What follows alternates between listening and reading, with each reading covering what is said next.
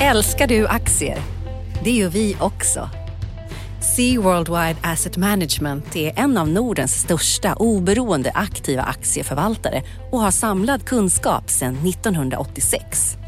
Ta del av vår kunskap på seaworldwide.se. Bokstaven C, worldwide.se.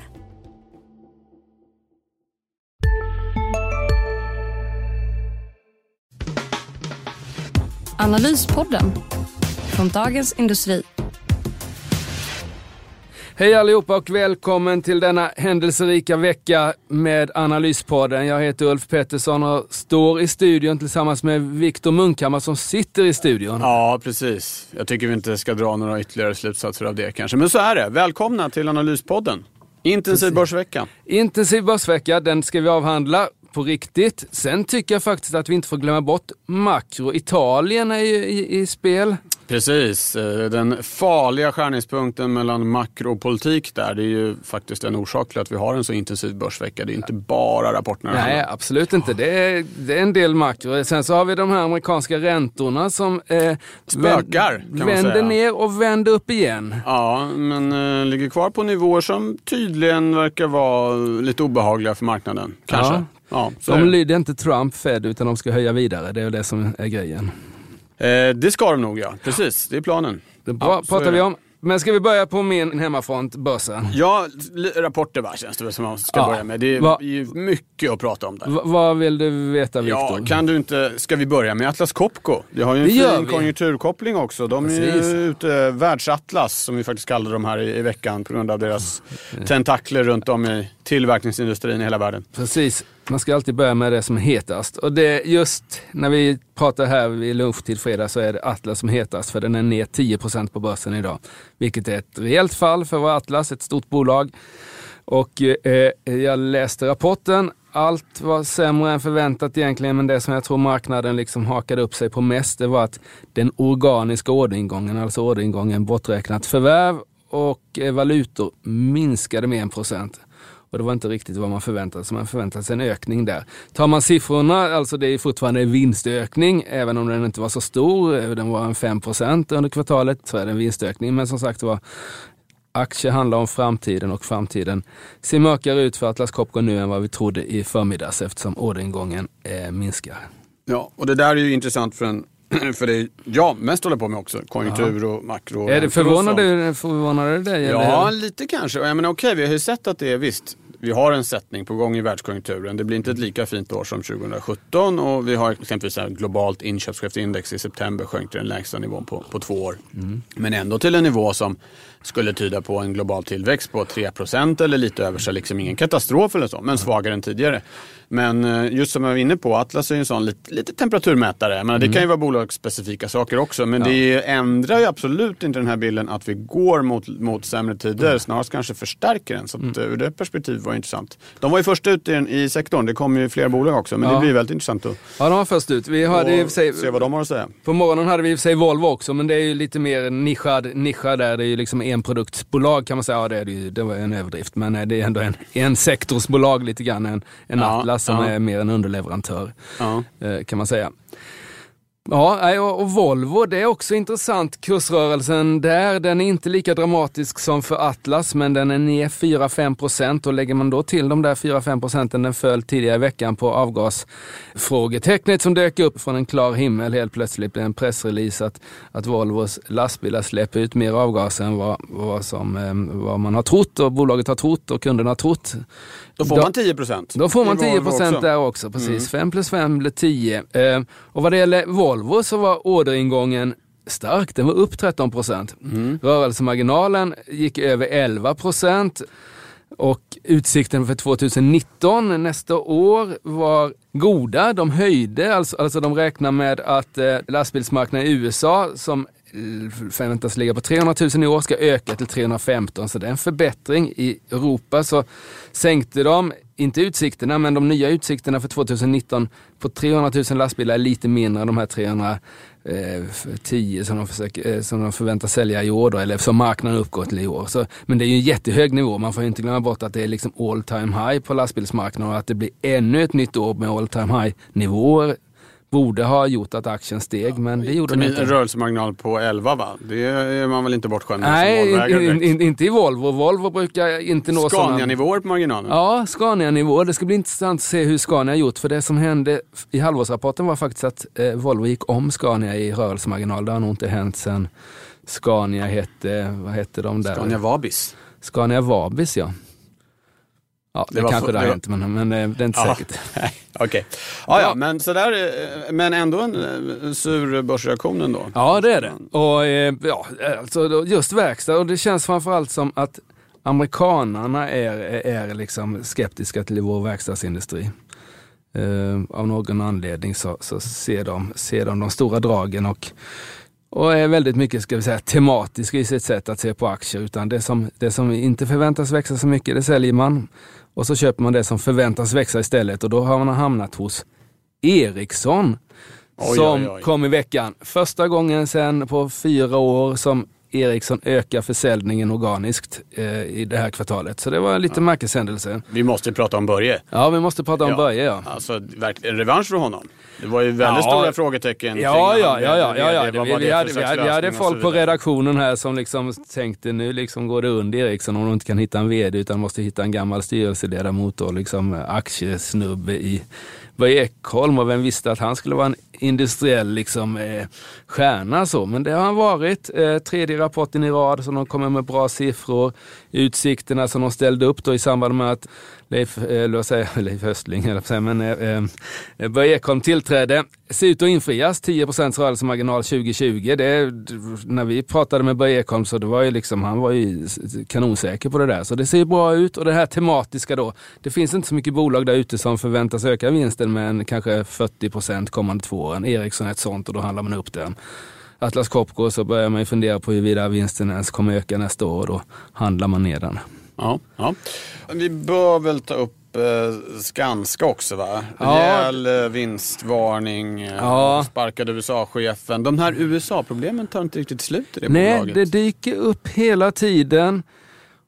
Den stora frågan på aktiemarknaden nu är väl när tröttnar Fredrik Lundberg på att eh, eh, det ska komma liksom fax eller mail eller hur de kommunicerar från USA med nya problem. Han har ju liksom när, han, eh, när, när Fredrik Lundberg sålde sina NCC-aktier i samband med att han gick in i industrivärlden på riktigt och därmed blev storägare i Skanska så har man ju liksom tänkt tanken att han kommer nog inte gilla den här Skanskas USA-verksamhet eftersom den känns lite, lite för långt bort från, från honom och eh, Storgatan. Eh, och det kanske händer nu. Det är inte omöjligt att vi får se någon slags uppdelning av bolaget, en börsnotering av USA Skanska på New York-börsen eller något sånt där. Jag tror att det kan absolut ligga i, i, i tangentens riktning. Vad har vi för nedgång där? Eh, Den, Skanska är, på- ja, den, den började ner 6 här på morgonen och nu är den uppe på 10 Och den har ju ändå inte gått särskilt bra sista året så det är ett rejält fall här och eh, det är en eh, misstroendeförklaring mot Skanska och marknaden har fortfarande inte fått någon vettig förklaring till att vad är det, sju av tio personer i ledningen har liksom gått här på ett år utan att egentligen, ja nu kanske vi fick ett, ett visst svar på den där frågan då, men det,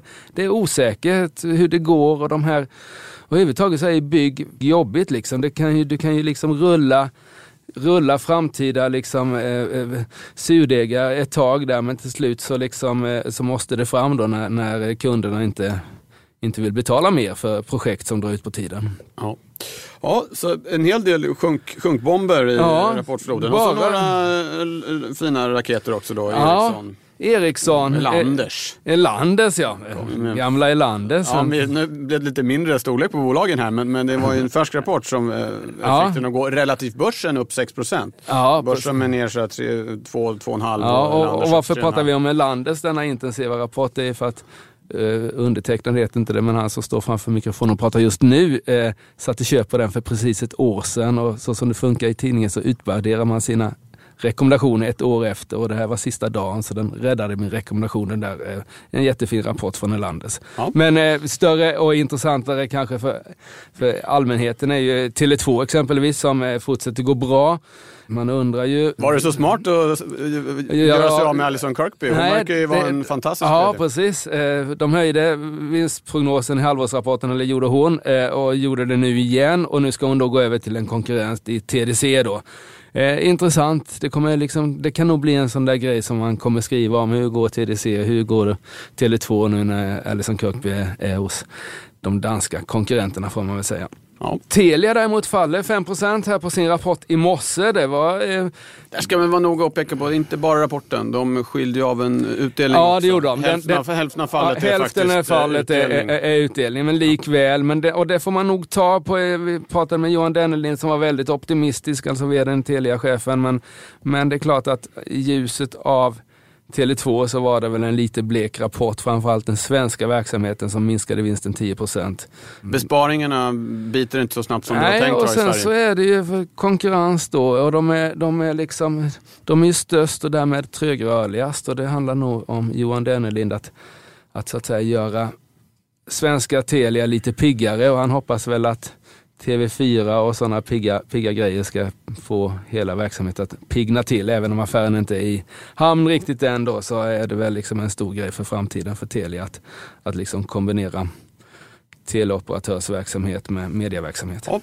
Bra, så händelserik rapportflod med dragning åt det negativa just ja, den här veckan. jag tycker det var försiktigt. Jag skulle säga att jag, alltså, tittar du på kursdiagrammen så är det ju spika rakt ner. Alltså, det, är, det är ganska turbulent på börsen nu. Stockholmsbörsen är ner 2 procent. Eh, det var länge sedan vi hade liksom de här rörelserna. Eh, I New York är det ju också neråt. Där är man lite orolig för, för värdering på fanbolag. Inte minst Netflix kom med en jättefin rapport. Den steg på det där men har backat tillbaks. Det finns en, jag ska säga att osäkerheten, oron, eh, nervositeten på börsen har stegrats ganska rejält här de senaste veckorna. Mm. Ja, det finns ju en del saker att oroa sig för. Det... Vi, har varit inne på ju att konjunkturen globalt ja. är på väg att försvagas.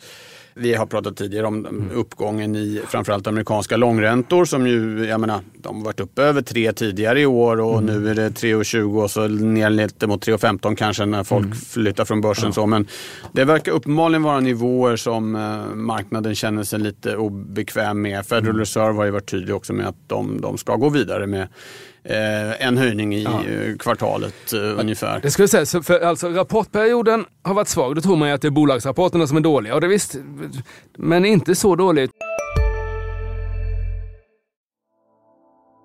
Nu släpper vi en ny podd. Expressen Dock. Einar han går in i fel gård, förstår du? Och sen där, en annan skytt jag tror kommer emot honom och, och fortsätter skjuta. Lyssna på premiäravsnittet. Mordet på Einar, det sista vittnet med mig, krimreporter Nina Svanberg. Hon började skrika på mig. Backa hon började säga. Så vad, vad hände? Så han är död. Så jag bara, vad säger du för något?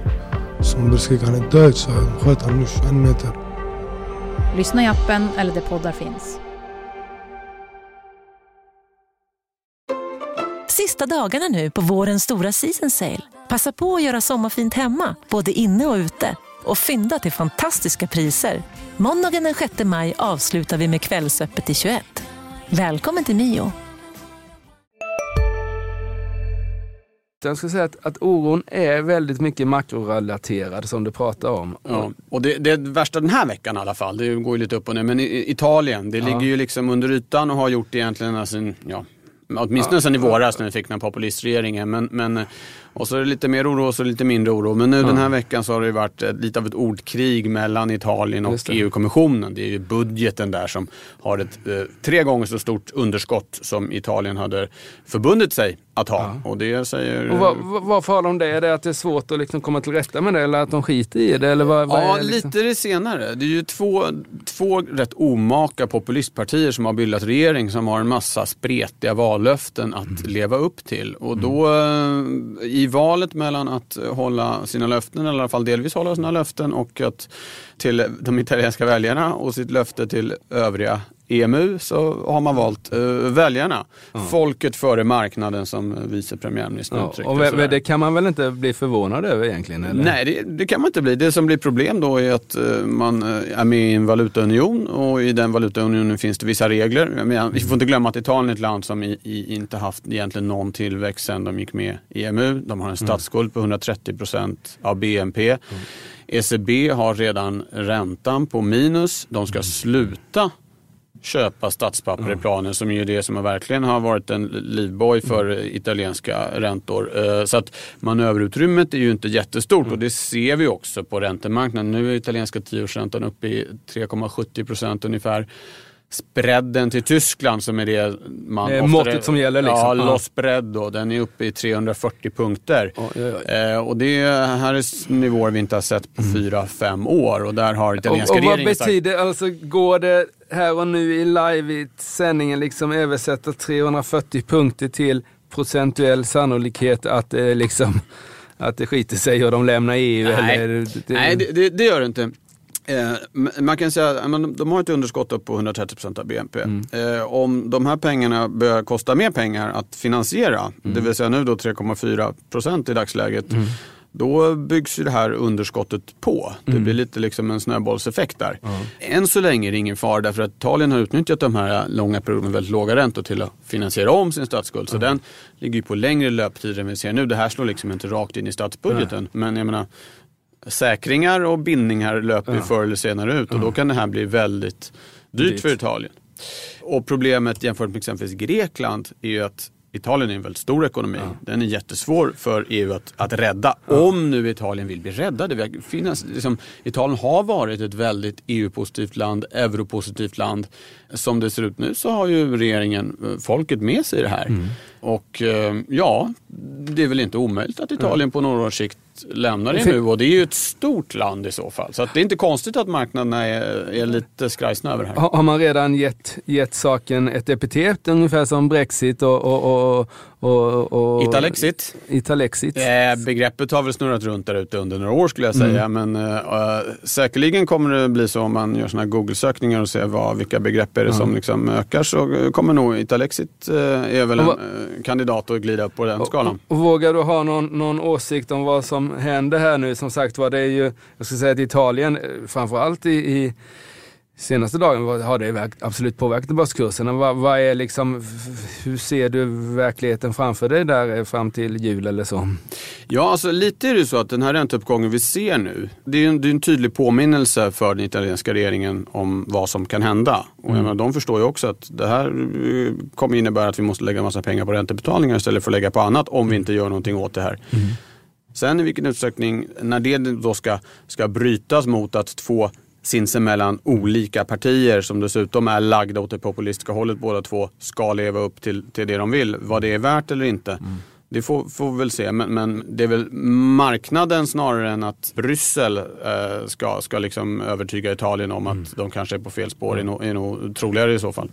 Precis, marknadens eh, stigande räntor är en, en större press än eh, några brev som, som, eh, som i- EU-kommissionen Ja, som, skickar. som kanske till och med snarast kan ses som en fjäder i hatten eh, för den inrikeskonsumtionen. Att man så att säga står upp mot uh, Bryssel och så vidare. Det finns ju de. Ja. tendenserna har vi sett om runt i Ja, Europa det. mycket. Jag menar, eh, Brexit är förstås Även det främsta Brexit, ja. exemplet på Och det. det har vi faktiskt, det glömde vi bort att nämna. I, det, finns det en anledning till att du inte nämnde Brexit som ett, en av veckans eh, punkter i vår analyspodd?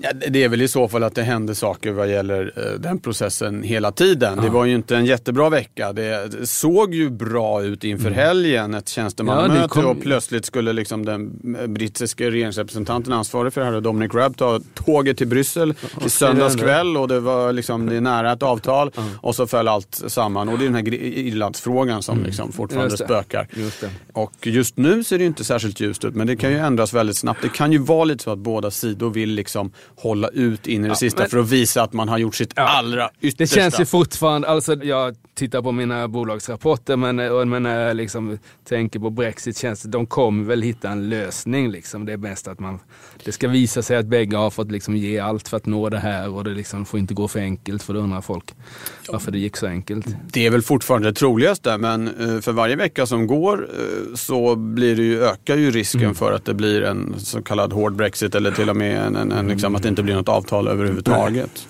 Ja, och det är ju, ja, det blir bara en exit ja, eller ja. Eh, Ja, eh, nej, men så den, den, den, det, det kommer säkert, fram tills att det finns någon överenskommelse så kommer ju i takt med att vi närmar oss då 29 mars eh, nästa år så kommer ju Brexit-frågan bara att stiga på agendan. Ja, Fed...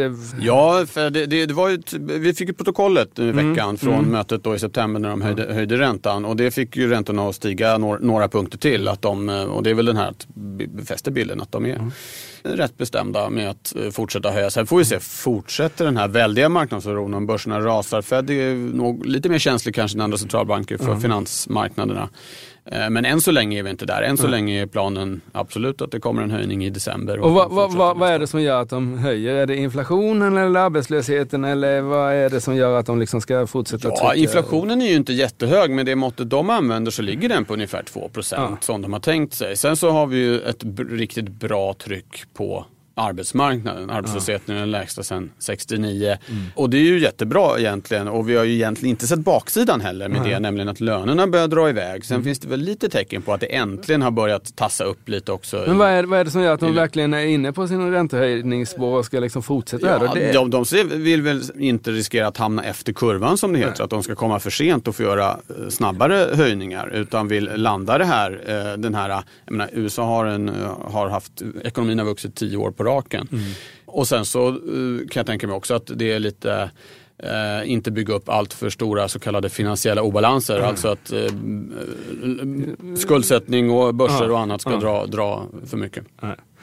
Spännande. Är vi klara eller ska vi prata mer tycker du? Är det något mer? eh? Nej, det är om vi ska titta fram mot nästa vecka Ja, möjligen. Det är, vad kommer det för, eh, vad har vi på, framförallt uh, rapporterna känns ju ännu mer intressanta Ja, nu då efter den här veckan. Det gör de absolut. Eh, Och vi har ju liksom det gör de ju. Med Atlas Copco här som liksom skapade snarare en osäkerhet då så vill man ju veta mer vad som händer i verkstadssektorn för den är väldigt, väldigt viktig. Och då har vi ju SKF och Sandvik som blir väldigt intressanta tycker jag. Eh, Det kanske är liksom höjdpunkterna. Och sen så har vi ju bankerna som vi inte ens har liksom fått se någonting av här än. Det- Jag tyckte du skrev en, en väldigt intressant artikel, eh, om det var denna veckan eller förra vet jag inte, om, om, om bostadsobligationerna som har faktiskt tickat upp en del. Eh, Och det pressar ju då marginalen för bankerna på sina bolån.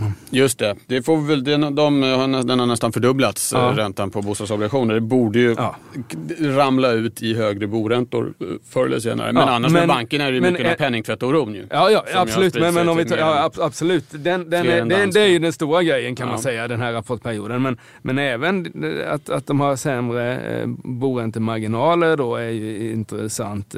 Får se vad de säger om det. Men den här penningtvättsoron är ju, jag vet inte hur man ska eh, det är, ingen som, det är ingen som bestämmer agendan där. Hade jag varit hetat vad de nu bankdirektörerna heter, Toieby och Bonnesen och, och von Koskull och, och sådär så hade jag nog sagt att vi måste lösa det här på någon slags BIS-nivå, någon EU-nivå. Vi kan inte liksom låta, låta liksom tidningar och eh, hedgefonder skickar liksom polisanmälningar och det liksom stökar till det, utan nu får vi liksom sätta ner foten och ta något samlat grepp här för det är ju ändå en, en sektor som är väldigt eh, eh, inflätad i varandra på något sätt. Bankerna här, de skickar pengar mellan sig. Så det där, eh, ja, det där kan bli stort eh, i rapporten. Det kommer åtminstone vara liksom första frågan som journalisterna ställde till bankdirektörerna när de lämnar rapporten nästa vecka. Japp. Och vi kommer ju faktiskt eh, få ett räntebesked också från Riksbanken Just nästa det. vecka. Och vad, vad, vad, vad, Vad ska, de- vad ska de säga? vad- vad kommer de vad ska säga? de göra? Eh, Ja, de kommer inte göra någonting med räntan. Men däremot så börjar det ju väga över nu, inte minst efter den här höga inflationsutfallet för september. Åt att det blir, 2,5 procent Ja, i december. De höjer räntan snarare än februari. De har ju sagt att det blir antingen eller. Eh, Och alla signaler om att det faktiskt blir så eh, kommer ju vara högintressanta här. Om, om det är någonting de ändrar i, i Svårt att säga att de skulle röra räntebanan. Det är väl framförallt kommunikationen på något sätt skriven eller, eller verbal som liksom mer bekräftar att nu lutar vi Och då, då blir det, december. då Det höjer det man som- 25 punkter till minus 0,25 då. Ja, det har, de, det har de varit tydliga med. För Mm. Tidigare fanns det spekulationer att de skulle börja i mindre steg. Men Mm. de har sagt att de tänker sig med att höja de eh, vanliga gamla 0,25 procentenhetsstegen. Då. Just Så, att, eh, ja. Eh, nej, men så den blir, det blir intressant att se. På onsdag är det. Superspännande veckor det här. Det ska bli kul med helg, men även kul nästa vecka med räntebeskeden. Fortsätter börsoron, hur går det för bankerna, Italien eh, och Brexit kommer väl vara eh, på rubriken, åtminstone internationella medier. Och så har vi inte ens nämnt att vi inte har någon statsminister än, men det behöver vi inte nämna förrän det blir ett extraval om det nu ska bli det. Det finns så mycket annat att prata om. Politiken, ja. ja men det ska vi vara glada för i Sverige. Att det faktiskt inte är, upplevs som något problem, Nej. vare sig av svenska eller utlänningar, att vi har stök med regeringsbildningen. Det, det, det, är ingen det, som ställer frågor att det har liksom Nej, tagit ett, en månad nu sedan valet. Nej, det, mm. det, det ska man vara glad och tacksam för. Ja. Bra, jag tycker vi tackar för oss. Eh, eh, vi kommer jobba hårt nästa vecka också. Eh, jag tycker att ni ska ta ledigt under helgen och så hörs vi om en vecka. Tack för idag. Ha det gott. Tack, tack. Hej. Analyspodden från Dagens Industri. Programmet redigerades av Umami Produktion. Ansvarig utgivare Peter Fellman.